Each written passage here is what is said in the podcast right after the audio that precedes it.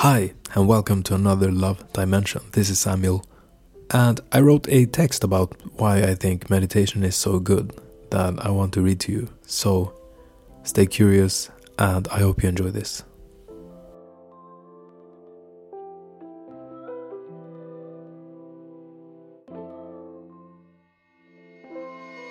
Meditation is a form of exercise that trains your awareness and strengthens the mind in ways that few other things will do.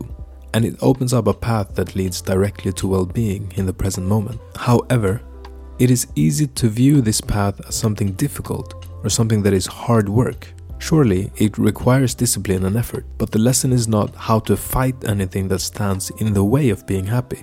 It is to allow everything that arises so that you can see it clearly and let whatever arises reveal to you that which is preventing you to be happy in this moment. Quite often, difficult emotions or a feeling of unsatisfactoriness will reveal some sort of attachment. It is this very attachment to something or craving for something that prevents you from being happy right where you are. Given that you're not in danger, in which case you would probably benefit from difficult emotions such as fear or the need to get to safety.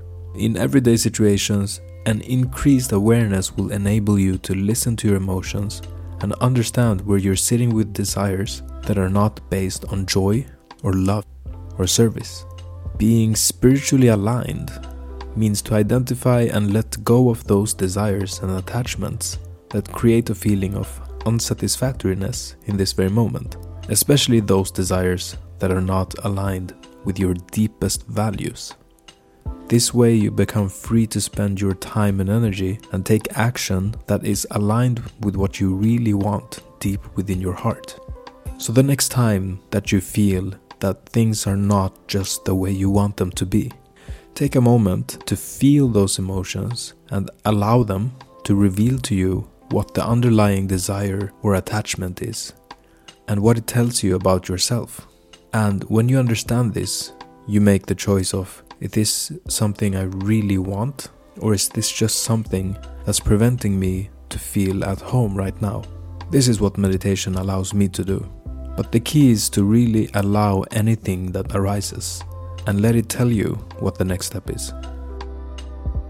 This episode is a short one, and I hope you've had a great Christmas holiday and a good New Year's Eve today. And I really wish for you to have the best year uh, ahead of you and even better years after that. And stay tuned for more episodes. I might take a little break because I'm going to be traveling for two weeks, but uh, I'll be sure to make more episodes when I'm back. And until then, I wish you all the best and look forward to seeing you in a couple of weeks. Thank you for listening.